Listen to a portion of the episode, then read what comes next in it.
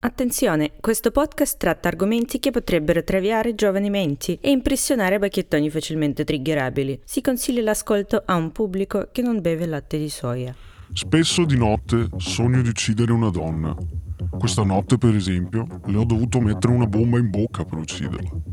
Due caricatori non sono bastati. La donna è un essere potente che può fare del male e che è difficile fermare. Nei sogni, quando colpisco le donne, lo faccio al cuore e alla testa, perché così si uccidono meglio, si colpiscono gli organi vitali. Lo so cosa starete pensando, ma quello che abbiamo appena sentito non è un dialogo di Frozen 2. Erano le parole di un serial killer che ha terrorizzato l'Italia per anni. Perché questo è il caso del mostro di Bolzano. Tenta pure questo esperimento. Ma è una pazzia! Non lo sopporterai! Mi sento male. Non mi guardi così! Non mi guardi, ho detto! Avanti, come si chiama?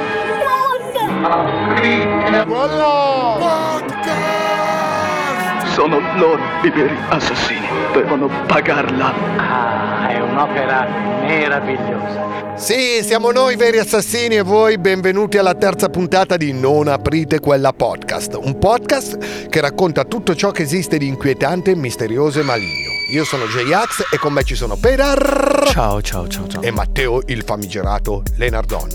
Buonasera. Saluta male, poi mi saluta male. Nelle prime due puntate abbiamo parlato di un caso senza vittime. Un caso in cui l'orrore era in realtà subito dal presunto carnefice e organizzato dallo Stato e dai mass media. Nel caso di oggi invece parliamo purtroppo di qualcuno che ha ucciso, eppure tanto. Per preparare questa puntata abbiamo usato il libro Marco Bergamo di Paolo Cagnani. Trovate il link per acquistarlo nella descrizione di questo episodio. Quando parliamo del mostro di Bolzano parliamo di qualcuno che odiava le donne, perché si sentiva rifiutato e insultato da loro. A me ricorda gli incel di oggi, eh, che ne dite?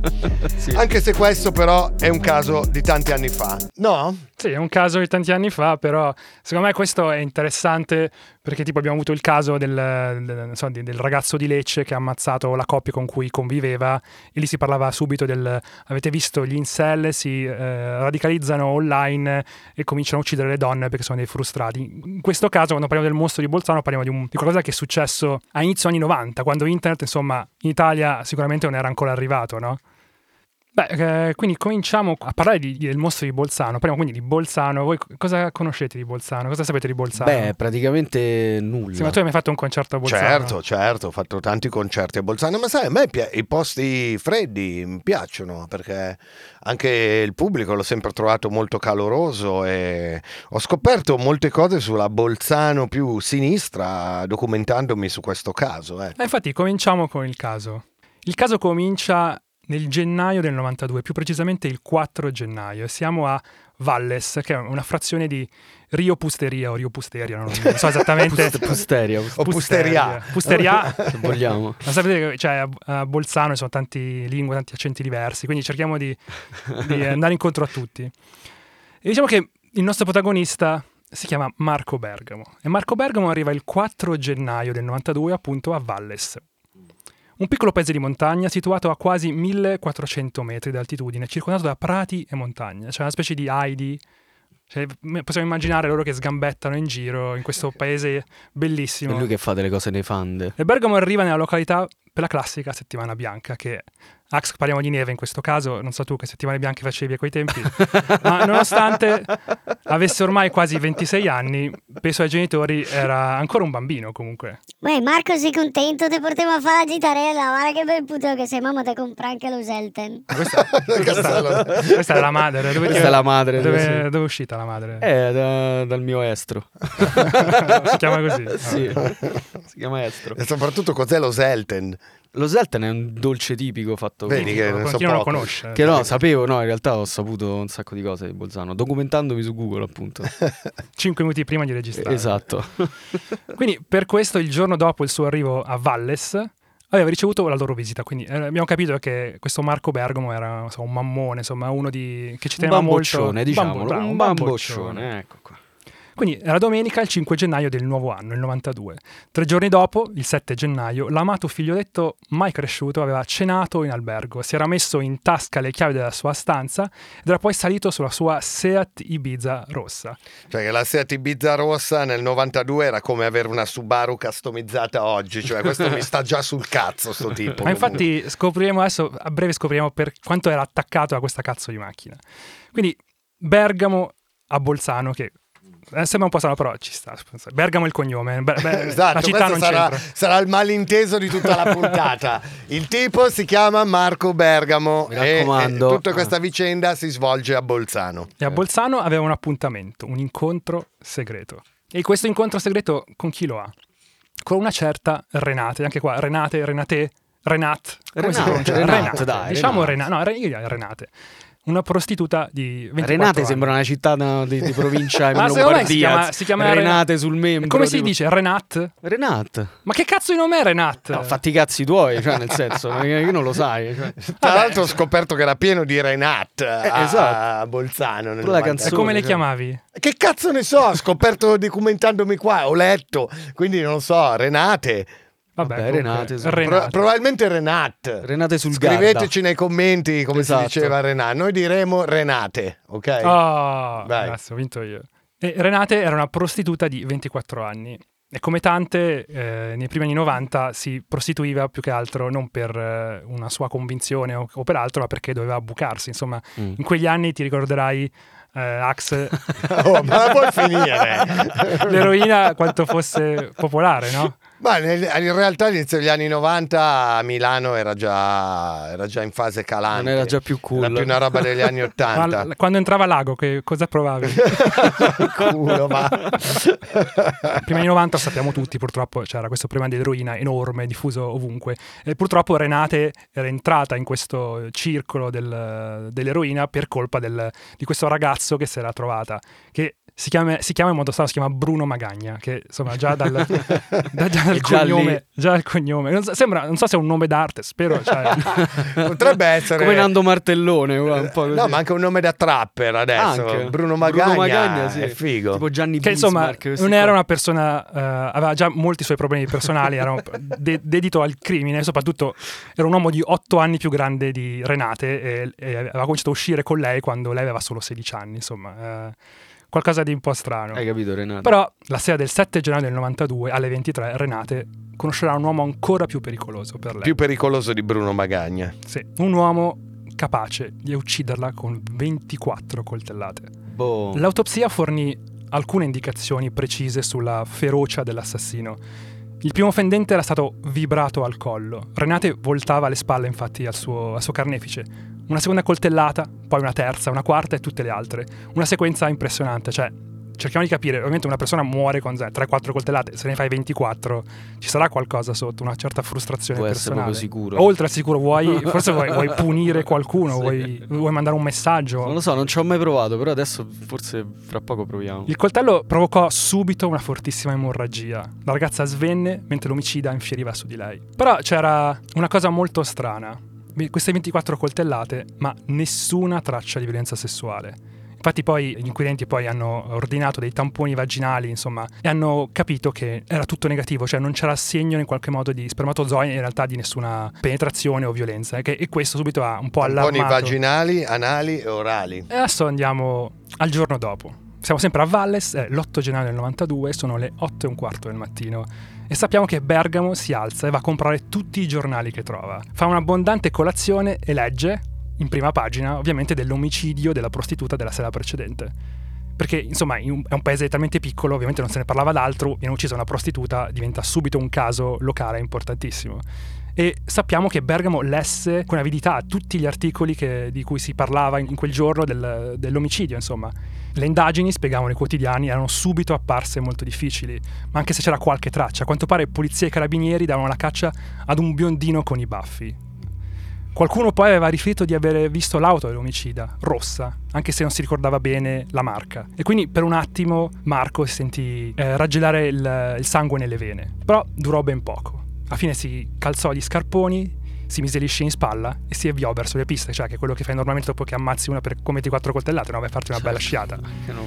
E sappiamo che disse a se stesso non è successo niente, è tutto passato. Ma succede una cosa strana, quella sera stessa, cioè la sera stessa dopo la- questa sciata, l'8 gennaio del 92, un'altra prostituta di- dal nome di Anna Maria Ropele, o Ropele. Ropelè? Io direi Ropelè. Stavolta Ropelè. viene uccisa con una singola coltellata nella sua Mercedes, a Trento, a soli 50 km da Bolzano. E qualcuno scrisse nel giornale, nel giornale del giorno, giorno successivo che lei si prostituiva per passione, anzi per vocazione. Infatti il giornale eh, la descrive così. Una lucciola d'alto bordo, lontana dal mondo delle tossicodipendenti, era ricca Anna Maria e non avendo problemi di denaro poteva scegliersi i clienti. E la sera si prostituiva viaggiando sulla sua lussuosa Mercedes, ascoltando Pavarotti. Ma come ascoltando? È? 50 la bocca e 100 l'amore! Però i giornali parlano anche di un'altra cosa, parlano del mostro. Dopo quello di Firenze, anche Bolzano avrebbe il suo, perché insomma, due morti, due prostitute Mm. morte, uno, do- uno dopo l'altro, la gente comincia a dire "Mm, c'è qualcosa di strano. E quindi dagli archivi impolverati saltarono fuori decine di vecchi eh, fascicoli, stupri, violenze sessuali di ogni genere, molestie ed esibizionismi vari. Si aprì la caccia al maniaco. Ogni pista avrebbe potuto essere quella buona per gli inquirenti. Praticamente brancolano nel buio. Esatto, non sa- perché sai, quando c'è qualcuno che viene ucciso, eh, cercano sempre un movente. In questo caso, sono due prostitute uccise una un giorno dopo l'altro. sì, anche se l'altra era un po' più lontana e con una singola coltellata. Se è lo stesso killer non c'è il cool down, una cosa abbastanza tipica per i serial killer, il, momento, cioè il periodo di cool down, quello che si chiama di raffreddamento, cioè quello che poi ha il killer fra un omicidio e l'altro, che di solito sono inter- intervalli abbastanza simili. Cioè, Mhm. Quindi, mentre gli inquirenti non sanno dove, dove- dove andare, i giornalisti invece vanno, di- vanno dritti al sodo, cioè vanno a parlare con le prostitute. E una di loro dichiarerà questo. Questa volta aiuteremo i giudici. È nel nostro interesse trovare quel porco. La polizia e i carabinieri non ci sono mai piaciuti, ma cercheremo di aiutarli. sono mai piaciuti perché usufruiscono del servizio molto spesso senza pagare. Perché ci fanno un mucchio di domande imbecilli. Insomma, questa prostituta fece un esempio del perché le domande erano così imbecilli. Qualcuno crede che l'assassino giri con la bava alla bocca e il coltello nella mano. No, guarda, qua è un gran casino. Di gente fuori di testa se n'è un mare. Una volta ho trovato uno che aveva 7-8 coltelli, tutti nascosti nell'impermeabile, da non crederci. Cosa fai con sotto coltelli dell'impermeabile? Cioè, che cazzo ci devi fare? Mi ha fatto indossare un camice bianco di quelli da macellai. Sotto ovviamente ero nuda, Ovviamente. ovviamente. Poi mi ha chiesto di tagliuzzarlo. Sì, proprio così, voleva tagliuzzarlo, voleva che lo ferissi, che gli pi- gli piaceva vedere il suo sangue, oh. La cosa a me non mi piaceva per niente. Strano. E gli ho chiesto, eh, gli ho chiesto un milione. Un milione di lire, Un milione di vecchie lire c'ho. Un K praticamente. Ci penserà su due volte, mi sono detta. E lui invece sai cosa ha fatto? Ha staccato un assegno senza fare una piega. Cioè, tra l'altro l'assegno che poi lo vedono tutti. Cioè, eh. tipo otto coltelli e un assegno, un blocco degli assegni aveva in tasca questo. E allora io l'ho accontentato, se proprio ti diverte, che ho detto. Solo che a un certo punto le ho avvicinato la lama a un braccio e lui ha spinto per farsi infilzare dalla lama. Si è ferito, un taglio profondo, madonna che spavento. Da quella volta non ho più voluto vederlo, che schifoso. Tutta colpa delle loro mogli che non li fanno scopare. Questi vengono da noi e credo di poterci fare di tutto, stronzi.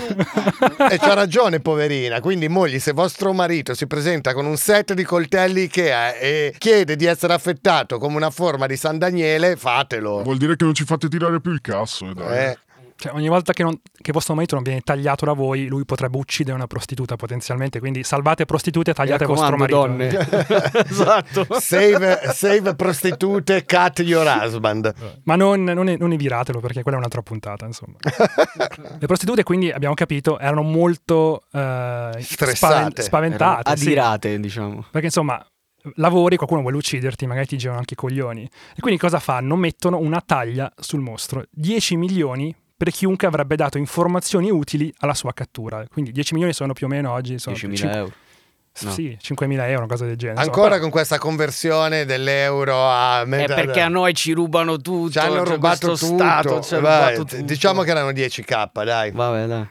Intanto comunque viene organizzato il funerale di una delle due donne uccise e fra la piccola folla anonima, forse qualcuno dice c'era anche l'assassino. E Cagnan, che è l'autore del libro che, che stiamo utilizzando, scrive nel suo libro che... I carabinieri in borghese, che con la divisa si sarebbero forse notati di meno, filmarono tutto e tutti con le loro cineprese. Sembravano i giapponesi davanti al Colosseo. Madonna, che metafora di merda comunque. allora, noi ringraziamo Cagnan perché gli abbiamo saccheggiato il libro per fare questa puntata, però diciamo No, che questa infatti, è una metafora. Caro Cagnan, questa sicuramente la scrivevi per Vice, tipo che ne so, ho sperimentato il fisting con mia nonna mentre faceva gli agnolotti. Però è interessante, insomma, diciamo che abbiamo capito che i carabinieri, la polizia, insomma, in borghese si fanno sempre riconoscere, cioè Beh, proprio certo. istantaneamente. Sia un massimo, concerto di sfere e basta quando vendono le metanfetamine o ai funerali addirittura. Anche se non capisco, i funerali come cazzo si sono vestiti questi per farsi riconoscere, cioè in borghese, manco un funerale. Da poi- giapponesi sono vestiti. vestiti da samurai. Ma le prostitute vogliono collaborare con gli inquirenti e vanno in questura e forniscono un lungo elenco di altoatesini con strani vizietti. Quindi Mm. anche questo è un po' inquietante, cioè sappiamo che le prostitute, almeno ai tempi, avevano una specie di libro nero del- dei clienti strani. con le- Ma guarda, io, io ti parlo da esperto comunque. Di solito le, le prostitute si tengono sempre, comunque si annotano sempre i clienti e le persone che vanno lì. Perché appunto non sai mai chi ti capita. Cioè si segnano prima di tutto la targa della macchina. Quindi ragazzi che andate a prostitute si segnano sempre la targa della macchina. Quindi prendete magari un enjoy. tutorial YouTube di Pedar per ammazzare Esatto. una prostituta senza Però fatelo con un, acca- un- un account di un'altra persona. Perché ovviamente se poi risalgono a voi vi risalgono vi. Possibilmente di vostra moglie. Oh, comunque questa avevano una lista molto nutrita di pervertiti, sadomaso, depravati, feticisti, esibizionisti. Eh sì. Cioè, Bolzano, una patria Vabbè, appunto, BDSM. vabbè, fa freddo, non puoi uscire, cazzo Come fai? dicevi prima, sono molto calorosi. Ti fai frustare. Ti fai frustrare, Ti fai frustare, ti fai ti dei fai- tagli per provare qualcosa. Poi col freddo si sentono di meno il dolore. Cioè, boh. Esatto. Quindi sì, i carabinieri scoprivano un mondo che ignoravano, cioè a Bolzano c'era gente che insomma si divertiva in modo diciamo non consono. Cioè, questi avevano almeno 20 clienti abituali a cui piaceva giocare durante il rapporto sessuale con coltelli e altre armi affilatissime. Eh, beh, non l'avete mai provato voi, scusate? Cioè... Io sì. No. no, dovresti raccontare invece di una ragazza che ho conosciuto che con i coltelli faceva cose strane. Ah, oddio, non lo so se lo posso fare. Eh, però sì, vabbè. Vabbè, praticamente stavo con questa, questa ragazza di, di- cui occulterò nome. Perché età. forse potrebbe essere una protagonista di un prossimo età. episodio. Potrebbe, chi lo sa. sì, forse un giorno. cosa è successo a questa ragazza? No, nulla. Vabbè, una sera mi, mi sono assentato per motivi di lavoro. Comunque, lei era a casa mia e successe che praticamente eh, mi, mi- mi mandò delle foto sul telefono in cui c'erano dei coltelli praticamente piantati sul tavolo della cucina. Ma proprio piantati, capito? E poi con la forchetta aveva scritto stronzo sulla- sul tavolino. Tu giustamente vedi una con un coltello che sta sfregiando la tua cucina, cosa fai? Corri da lei. Corro da lei, certo. E poi vabbè, lì, lì, Però- è, meglio, lì è meglio che occulto. Perché Ma ce l'hai comunque poi- ancora le foto? Oddio, potrei avercele. Ah, copertina del disco subito. Vero? Bellissima, Vero. No, c'è bellissima. C'ho un singolo tra l'altro. Vabbè, no, vediamo. si chiama vediamo. Stronzo. Quindi Ok. vabbè, gli inquirenti adesso hanno questa lista di personaggi ambigui. E il capitano cosa fa? Beh, il capitano la lista dice la- se la tiene e comincia a verificare tutti i nomi in questa lista, cominciando dal primo. Quindi Ok. vennero controllati gli alibi, furono perquisiti molti appartamenti e anche alcune macchine, però non si approdò a nulla. Una settimana dopo il delitto Rauch, il questore ebbe una trovata, quindi per cercare di eh, portare avanti, cercare qualche prova in più. Una di quelle trovate che, insomma, possono accadere forse solo in Italia, decise di fare una cosa. Pensò di prendere due giovani poliziotte, di travestirle da prostitute e di mandarle a battere a Bolzano. Questo l'idea l'ha presa da qualche telefilm americano, cioè perché più che una roba fatta in Italia sembra una roba proprio da La trama T- dei Charlie TJ Hooker, sì, esatto. esatto. L'Italia è il paese che amo. esatto. Innanzitutto, cioè, come fai a non offendere le poliziotte? Cioè, vedi, che so, 20 poliziotti e dici... chi Voi fra- due, voi Chi due. fra loro... eh, Ha la faccia da prostituta. Esatto. sarà stata una selezione pure, secondo me, alla Ma- fine. Cioè, io, quel ca- io per sicurezza gli chiederei, sono delle volontarie, cioè, almeno per togliermi da- dai cazzi io, cioè. Chissà quanto era woke il Esatto. capitano. Infatti, o- oggi, cioè, post Me Too, non penso che. Saranno sta state cosa- curvi? Saranno state... Quindi, queste prostitute poliziotte vennero mandate in strada a battere insieme alle prostitute vere. Che erano state però informate ed avevano scelto di collaborare per il bene comune. Però possiamo immaginare, insomma, che le, le- le persone che vanno normalmente a prostitute nella zona avrebbero subito notato queste due nuove eh, prostitute, appunto. Quindi, cosa fa la polizia? Mette anche degli uomini in borghese vicino a loro che, che recitano la parte dei protettori. e quindi schiaffoni alle colleghe per essere convincenti. Tutta la frustrazione. da, da! Insomma, e il questore comunque l'ha proprio pensata bene perché poi dice, ok, serve il protettore, serve la spiegazione, Adesso però, cioè, che cazzo succede se questi mo, se, se, gente si ferma e vuole scopare con queste? Quindi per evitare che le poliziotte riscuotessero insomma, i favori dei clienti, gli è venuta in mente un'altra cosa. Il questore ha deciso uno stratagemma. Le due avrebbero chiesto mezzo milione per ogni rapporto. Ah, caro me costa. Mm. Dice, vabbè, una cifra così alta, insomma, chi è che ha voglia eh, di certo. spendere mezzo milione?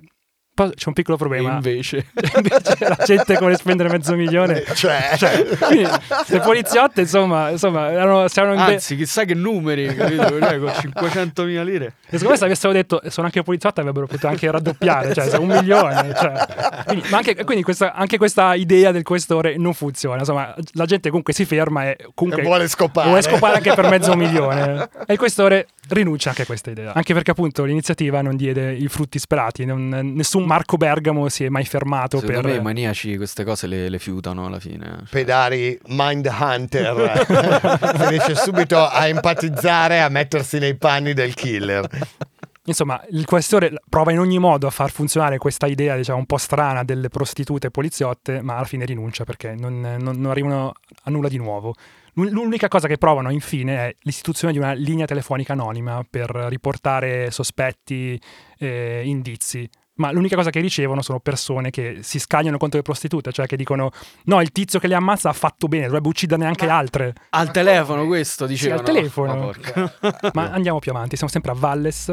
È il 20 marzo del 92. Una nuova ragazza viene trovata morta, si chiama Renate Troger. Un'altra Renate. Eh sì, stesso nome. Aveva 18 anni.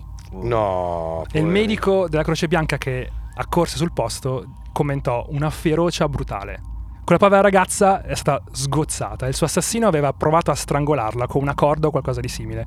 Poi le aveva tagliato la gola prima di massacrarla a coltellate. Si era accanito con una cieca violenza sul suo corpo. 15 coltellate. Tanti ne contò il medico. Madonna, ma come fai da 15 coltellate? Addirittura, a quanto pare, la vista del, del corpo spaventò poliziotti e carabinieri che accorsero sul posto. Anche in questo caso la polizia non capisce il perché dell'omicidio, non trova nessun movente per la sua morte, perché Renate non era drogata, non era una prostituta, sì, ogni tanto si, a quanto pare si bucava, ma sul corpo tipo non c'era nessun segno di punture, non era insomma allo stato terminale si del... bucava ma niente di serio.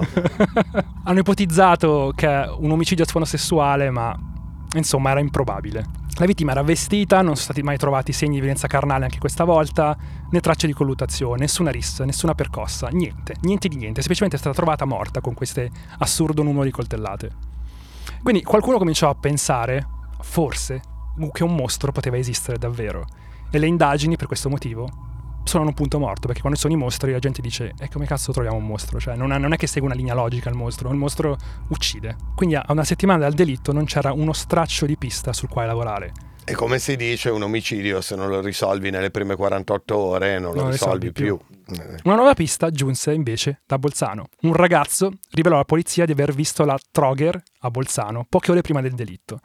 E la presenza di Renate in città nelle ore immediatamente precedenti alla sua uccisione era un elemento importante. L'ipotesi del mostro divenne più credibile, insomma, perché non capivano perché è stata trovata a molti chilometri di distanza rispetto a dove il mostro operasse. Forse il mostro quindi esisteva veramente e i carabinieri allora si interessarono a entrambe le Renate, la Troger e la Rauch. Incredibile, comunque hanno lo stesso nome. Infatti eh. si procurarono gli elenchi degli uomini che negli ultimi mesi, negli ultimi tempi, si erano separati legalmente dalle loro mogli. Questi sono tipo altri eh, tentativi di, di, cercare un filo logico alla, alla, pazzia del mostro. Poi controllarono se qualcuno di questi avesse uno o più mogli che si chiamavano Renate, perché pensavano che questo ce l'avesse talmente tanto con la, l'ex moglie Renate che andava in giro a uccidere tutte le Renate di Bolzano, evidentemente. Beh, comunque ah, non è sbagliato come ragionamento. No, eh? I serial killer molte volte uccidono altre donne che sono un sostituto per la donna che, che ricordano chi odiano. Che, che ricordano, che odiano, potrebbe essere la madre madre o una ex Mm, mm, partner e non possono ucciderla per vari motivi perché, perché c'è l'affetto. E comunque sono stati bravi, insomma, dai. La polizia di Bolzano non era quella di Bologna del caso,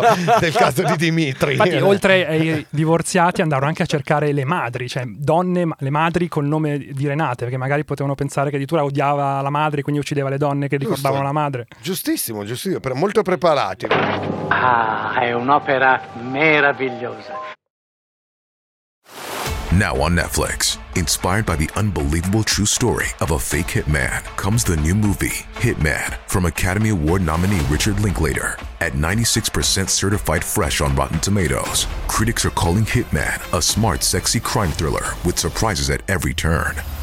Starring Glenn Powell and Adria Arjona, Hitman. Now playing on Netflix and in select theaters. Rated R.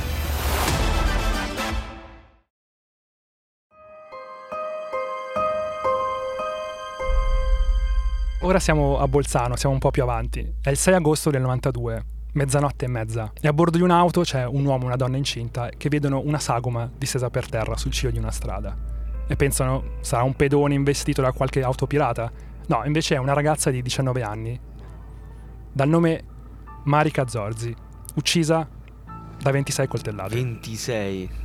Porco. Pezzo di merda incredibile. Il dottor Egarter, autore dell'autopsia, non ebbe dubbi. Al momento di essere gettata fuori dall'auto, Marika era ancora viva, anche se agonizzante. Ho riscontrato 26 ferite da taglio su tutto il corpo. Sei colpi sono stati portati al tronco, al capo e al collo. Gli altri sono colpi da difesa, che hanno raggiunto le braccia e il dorso delle mani della vittima. Ciò significa evidentemente che fra l'omicidio e la ragazza c'è stata una violenta colluttazione, che si è protratta per alcuni minuti. Sappiamo bene cosa accadde, perché Bergamo lo spiega durante un interrogatorio, dopo la sua cattura. Dopo aver cenato a casa decido di uscire. Intorno alle ore 24 faccio salire una prostituta di nome Marika Zorzi. 50.000 lire è il prezzo stabilito per il rapporto, versati anticipatamente. Con lei guido verso un posto tranquillo di sua conoscenza. Quindi mi spoglio e le faccio presente il problema che avevo, e cioè che nel mese di giugno di quest'anno mi era stato asportato un testicolo per un seminoma. Ma perché? perché Perché devi- glielo devi far presente, Cioè, vabbè. Guarda, scusa, io avrei una Così, palla in per, meno. per onestà devo dirle che mi manca un testicolo. Che quindi avevo un solo testicolo. E quindi voleva pagar di meno. Infatti uno sconto. Mi fai uno sconto, per favore. La ragazza non appena visto ciò ha iniziato a prendermi in giro dicendomi che non le era mai capitata una situazione simile, che io ero un mezzo uomo. Eh, Io allora le ho detto di smetterla perché ognuno ha i suoi problemi e disgrazie del genere possono capitare a tutti. La ragazza però non ha smesso di sfottermi. Per essere preciso ha addirittura rincarato la dose iniziando ad insultarmi e dandomi anche del figlio di puttana.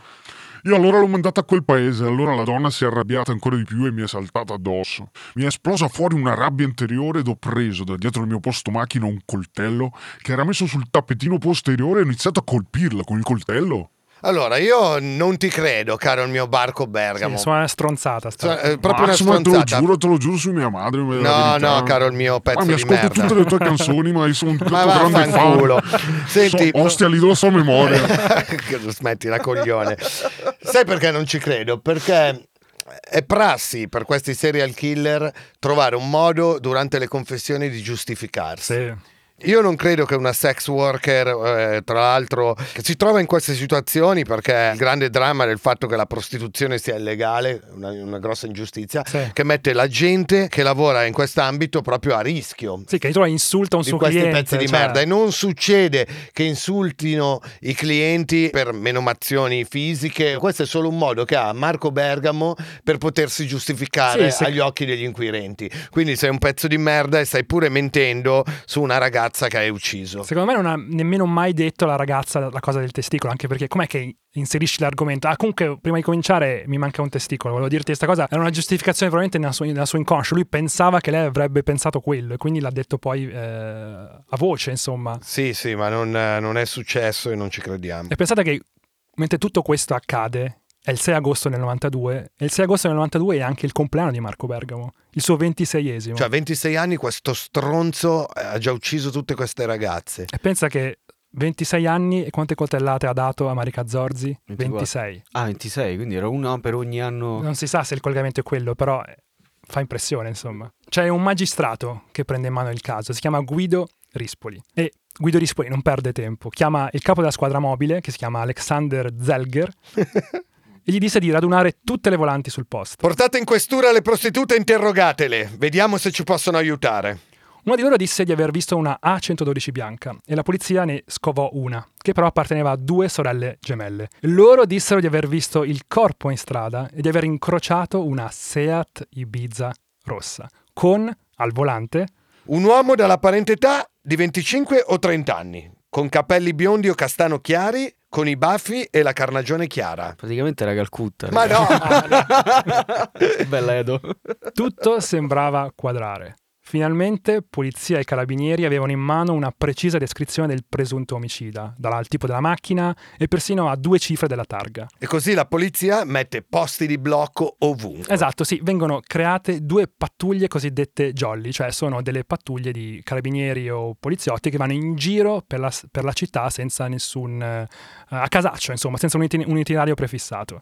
Sì, una, erano, una, era dei carabinieri e l'altra della polizia, quindi stavano lavorando insieme carabinieri esatto, e polizia. Sì, nonostante si dica che insomma si odiano, però in questo ah. caso si sono uniti. Io devo dire comunque come, come, si stanno comportando le forze dell'ordine di Bolzano è ineccepibile. Sì, tanto no, comunque i concerti non li potrei più fare Bolzano, è inutile che cerchi... che l'hai col culo. Eh. Esatto, è inutile che cerchi di, di salvarti. E intanto Marco Bergamo cerca di disfarsi delle prove dell'omicidio, no? Sì, infatti durante un interrogatorio racconta di aver fatto tutto questo. Dopo essermi calmato sono risalito in macchina e sono andato a casa mia.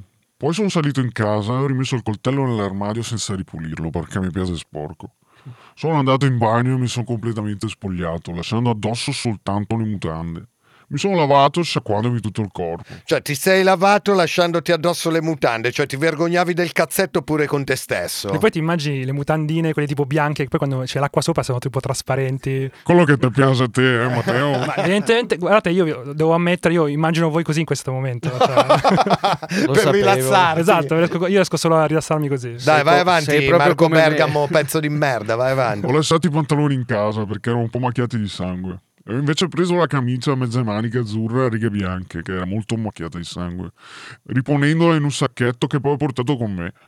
Dopo essere uscito sono salito in macchina e mi sono recato al piazzale del campo sportivo, perché ho pensato che si trattava di una zona non frequentata e quindi tranquilla. Nel piazzale ho interamente smontato il sedile anteriore destro, dove si era seduta la ragazza, e che era impregnato di sangue, e l'ho riposto nel bolle posteriore, dove già c'era il sacchetto contenente la camicia volevo buttare via tutto da qualche parte, anche se non sapevo bene dove. Cioè, un coglione, proprio un cretino. Un po' le prime armi. Tipo so. all'oratorio e smonta la sua macchina con tipo sacchetti pieni di sangue ovunque. Cioè. Ma, vabbè. Sono le 7 del mattino e gli agenti della pattuglia Jolly sono stremati dopo una notte intera di giri a vuoto. Cioè, perché... li mandi senza sapere che fa. Cioè, eh vabbè, infatti va? è un po' così, eh. a cazzo di cane li mandi. Quindi decidono alla fine, stufi, di andare a fare colazione. Il loro turno del resto era finito. E mentre vanno verso il bar, vedono però sbucare da un sottopassaggio un'auto. Ah. Pensate, era proprio una Seat Ibiza ed era proprio rossa, come quella della segnalazione. insomma, poteva corrispondere anche perché, videro subito, aveva il parabrezza sfondato, insomma, era un po' strano. Quindi l'auto venne fermata e al volante c'era un giovane con i baffi, proprio come dicevano, e indossava una polo azzurrina e un paio di calzoncini corti di color marrone. E, però non fece una piega quando, vede, quando vide gli agenti. Buongiorno, potete il libretto per cortesia? Dal sedile anteriore destro mancava sia l'imbottitura e sia la tappezzeria originale da questa cazzo di macchina. E vicino alla portiera addirittura erano visibili delle macchie. Ed sembrava quasi sangue. Madonna, questo qua come mi fa incazzare, è proprio un coglione, anzi un monocoglione, cioè lo vorrei avere qui e, e spaccargli la faccia contro quel cazzo di cruscotto della sua seti bizzarrossa di merda. È il più coglione della storia dei serial killer. Può mostrarmi il bagagliaio, grazie. E all'interno del bagagliaio c'erano le prove inoppugnabili. Eh, ovviamente. Eh, cioè. C'erano gli abiti ancora imbrattati di sangue, il sedile anteriore destro, i documenti di Marica. No, ma come i documenti? Incollati al rivestimento interno del baule con lo scotch dei pacchi.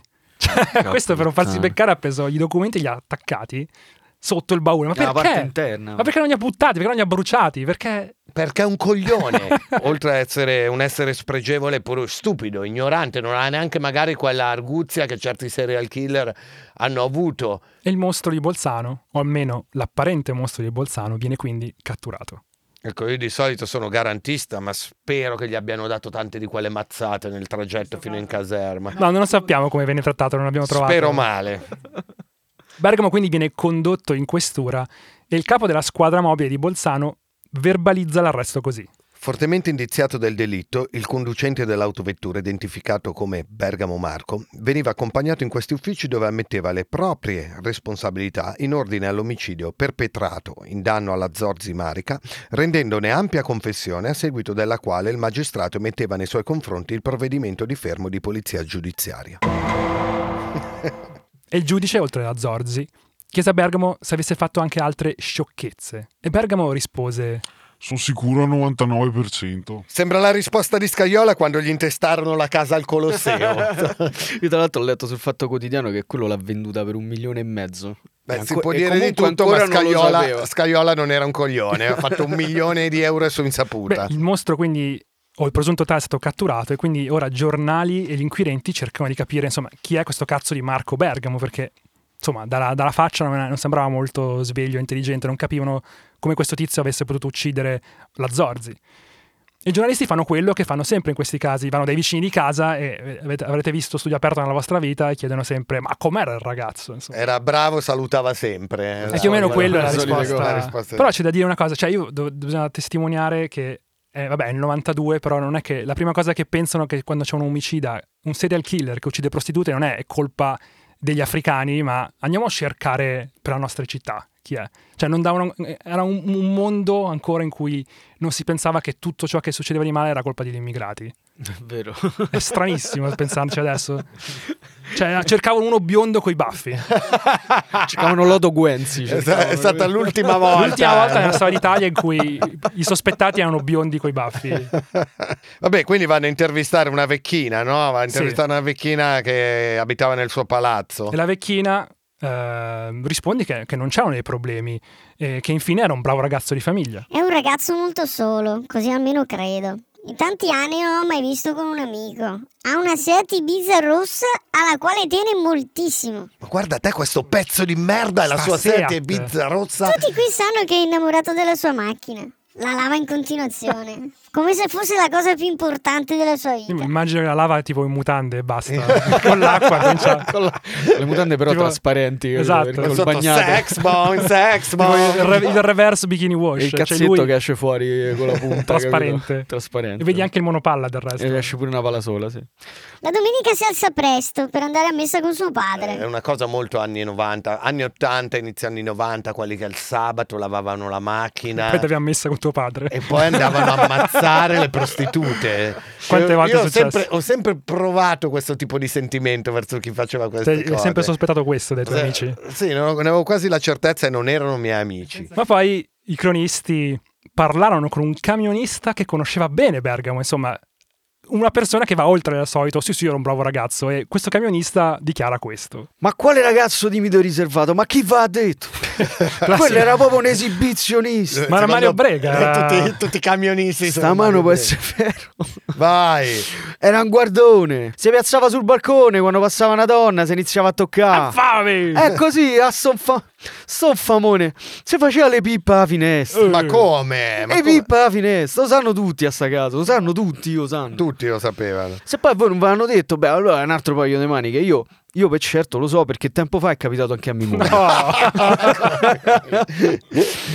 Lei aveva visto mentre faceva quelle porcate e allora io ho chiamato la questura, giustamente. E lo sai che mi hanno risposto? Mi hanno chiesto se c'avevo le prove di quello che dicevo. Ma come cazzo fanno a chiederti le prove? Ma io come cazzo faccio a dargli le prove, infatti? Mi Volevano cu- detto, un cucchiaino di sperma, volevano forse. mi hanno detto che senza prove non si poteva fare niente. Eh, ovvio. Eh, ma bello, intelligenti così. Forse avrebbero potuto fermarlo, magari. Avrei potuto parlarne alla madre di sto ragazzo, che è una bravissima donna.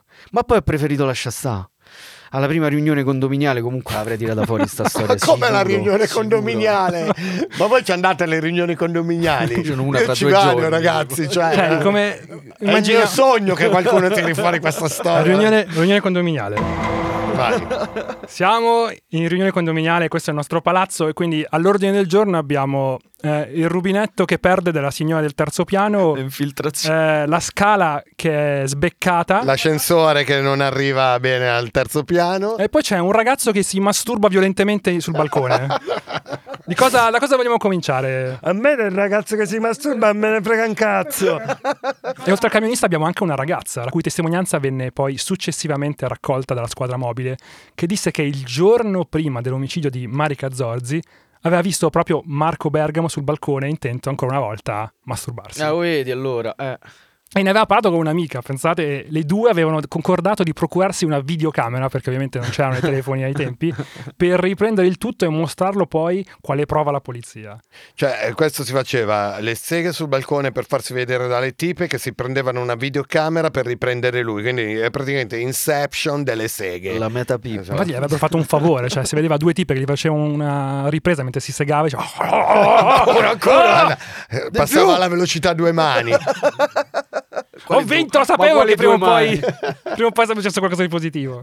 Ma ci sono anche altre testimonianze. Altri inquilini sostengono che tra l'83 e l'84, dallo stenditoio situato all'ultimo piano della casa, erano sparite mutandine e reggiseni. Cioè 83-84, quindi quando lui aveva 16 anni più o meno. Sì. Sì. Mentre altri indumenti intimi femminili erano stati buttati a terra con tracce di sperma. Nessuno però aveva sospettato di Marco. Insomma, cioè, ti trovi il reggiseno di tua moglie con eh, una chiazza enorme di sperma per terra e dici, ma sarà stato un piccione? Cioè, io andrei sarei andato a indagare, insomma. Avrei citofonato ogni cazzo di porta. Oh, ma chi è? E te fai pippe sulle mutande di mia moglie. Oh! Comunque me lo sono, me lo sono messo con sicurezza. Perché devo buttarle? Finiti gli inquilini del, del suo palazzo, gli inquirenti vanno al posto in cui Marco Bergamo lavorava e la domanda su come fosse il presunto mostro, il suo datore di lavoro rispose così. Era una persona normalissima, non ha mai dato problemi all'azienda. Ecco, credo che questa sia la definizione esatta. Non era mai stato ripreso dai suoi superiori. Aveva anche ottenuto un aumento di stipendio. Beh, ci avevano visto lungo questo. perché- Dove cazzo lavorava? Non è una persona aggressiva per natura, di questo ne sono Eh, certo. non- Cazzo, Un, un altro genio, un altro genio. Però la sua segretaria aveva invece un'altra visione di Bergamo sul lavoro e infatti lei dichiarò alla polizia questo. Dal mese di marzo di quest'anno ho iniziato a ricevere numerose telefonate oscene presso la mia abitazione e in alcune circostanze anche nell'ufficio dove lavoro ciò. Cioè, comunque era- si impegnava, eh. All'ufficio dove lavorava e pure a casa sua, lui gli rompeva il cazzo. E la segretaria, dopo un po', aveva capito che quella voce apparteneva proprio a Marco Bergamo, tanto che a giugno, dopo aver ricevuto ancora una volta la telefonata oscena, eh, decise di farla finita una volta per tutte, smascherando il suo interlocutore anonimo. Fantozzi, è lei? E dopo l'ennesima telefonata, la segretaria dice a Marco: Senti Marco, non rompere altrimenti lo dico a tomare. Come altrimenti lo dico a tua madre. A tomare. Eh, comunque funziona perché da allora non ha mai più squillato il telefono della tipa. Beccato come lo stronzo che era. Poi succede un interessante sviluppo. I giornali scoprono che a Bergamo manca un testicolo. I nostri ascoltatori sono preparati intellettualmente, lo capiscono, secondo me. E quindi i giornali intervistarono un andrologo che parlò del seminoma spiegando che Generalmente, dal punto di vista psicologico, i pazienti reagiscono abbastanza bene a questi interventi che non provocano né sterilità né impotenza. solo ogni tanto diventano dei serial killer, ma a parte A questo. parte questo. L'impotenza, se subentra, è solo di origine psicogena. La cicatrice sarebbe sparita entro un mese. Marco avrebbe anche potuto indossare il costume senza alcun complesso. Ma come? Ma la cicatrice più profonda, quella dell'anima, sarebbe rimasta per sempre. Ma vaffanculo. Solo, solo, vest- solo costumi di cotone bianco, però. Cicatrice dell'anima. Ma infatti io ho due domande. Uno, che tipo di costumi indossano a Bolzano da essere in grado di discernere quanti testicoli si ha? Due, chi è che controlla a Bolzano il pacco degli altri per verificare se tutti hanno il regolare numero di palle? Cioè, Secondo me è qualcuno che controlla. A Bolzano si usa così. Cioè, nel 92 comunque già io indossavo i boxer secondo me, se non hai due palle, non puoi andare al bar. c'è da qualcuno col bastoncino, come quando vai a fare il servizio di levano sotto le palle. Te le soppesano, vanno con le le mani. soppesano. Vanno- Raga, a me quando ho fatto i tre giorni non mi hanno soppesato le palle col bastoncino, Ma scusami, eh, no. ma con le mani. Ah, con le mani proprio? Sì, sì. Ah. Ma cosa? per- ma veramente? Sì. Ma perché lo fanno? Che cazzo ne so? Per capire se sei un uomo. non ho capito. Ma scusa, quando sei andato a suonare a Bolzano ti hanno toccato le Sarà palle? stato No, del Bolzano. Bolzano no. Ma a Jed sì. È lì che si è spezzato il gruppo. Perché ero geloso. Ma torniamo alle indagini. Durante la perquisizione nella casa dei genitori in cui viveva Bergamo, non solo gli inquirenti trovarono l'arma del delitto Zorzi, ma trovarono qualcosa che li inquietò ancora di più. Trovarono infatti, pensate un po', dei ritagli di altri omicidi. Cioè, omicidi- Madonna che stronzo questo qua! Gli spaccherei veramente la faccia contro le piastrelle di merda che avrà avuto sicuramente in casa sua. Cioè, tiene anche i ritagli dei- degli omicidi che, so allora- che ha commesso lui. che ha commesso lui perché O è, uno stro- potenzialmente. è lo stronzo, il più il coglione fra nella storia dei serial killer Marco Bergamo. Uno di questi ritagli è quello di Marcella Casagrande, una ragazzina di 15 anni uccisa 7 anni prima. Un caso mai risolto. 15 anni. Ancora più Oh, coglione. Ragazzi, cioè, mi, mi prudono le mani, veramente. cioè, veramente un pezzo di merda impotente che si merita tutto quello che gli sarà arrivato. Pezzo di merda. E il giudice comunque vede, vede questi ritagli, un po' si insospettisce e comincia a dire, boh, proviamo a costruire un profilo del presunto assassino, del presunto mostro, e interroga la madre di Marco Bergamo. Il giudice sarei io. Va bene. Aveva una fidanzata? No, che io sappia, Marco non ha mai avuto una ragazza, neppure un giro di amici. Le risulta che frequentasse delle prostitute? No, non mi pare. Come fa la madre a saperlo poi? Mamma, sono andato a puttane. ok, la colazione è pronta. E i giornali pornografici trovati a casa sua? Eh, li ho buttati via tanti, ma poi ho smesso di farlo perché era inutile, tanto continuava sempre a comprarli, quel segaiolo. Si continuano a, a tornare all'improvvisamente. Nasconde le fottute pareti come gli alien, eh, sti cazzo di giornali. Signora, ma sapeva della passione di suo figlio per i coltelli? Ma sì, l'ha sempre avuta, sin da quando era bambino. Quando è tornato dal servizio militare, mio marito ha già detto che ne aveva troppi e che era meglio toglierli, lasciandogli soltanto due. Ah sì, perché cioè, fa Vabbè, una dai. grande differenza. Lascia, eh. Ne lasciamo Lascia- solo due. Al ragazzo lasciagliene due, dai, sennò poi eh, ti appiange, Dai, lascia due coltelli ragazzino. Eh, Ah, dai, signora, io credo di aver capito che la mela non cade molto lontano dall'albero, però andiamo avanti. Alcuni vostri vicini di casa hanno segnalato la sparizione di biancheria intima, sostenendo anche di aver visto Marco masturbarsi dalla finestra o dal balcone. Sì, in effetti 7-8 anni fa sono scomparsi dallo stenditoio del nostro condominio alcuni indumenti intimi da donna. Ma non si è mai scoperto chi fosse stato. Io comunque non ho mai sorpreso mio figlio a masturbarsi davanti alla finestra. Né c'è mai stato qualcuno, uomo o donna, che si sia lamentato di comportamenti tenuti da Marco. Era solo un capiva perché Marco stava chiuso fi- sul balcone tipo 8 ore, però a parte quello, vabbè, Cioè, normale. di solito uno si chiude in bagno, lui si chiudeva sul balcone a Bolzano, tra l'altro. Tipo con 3 gradi, quindi avrà- già c'è il cazzetto, proprio vuoi proprio farlo sparire sto cazzo. Cioè, usava delle pinze, Delle quelle- pinzette per le sopracciglia, Sì, le per sopracciglia. masturbarsi. E non si fanno body shaming, eh, ragazzi. No, infatti. Comunque a me dà fastidio.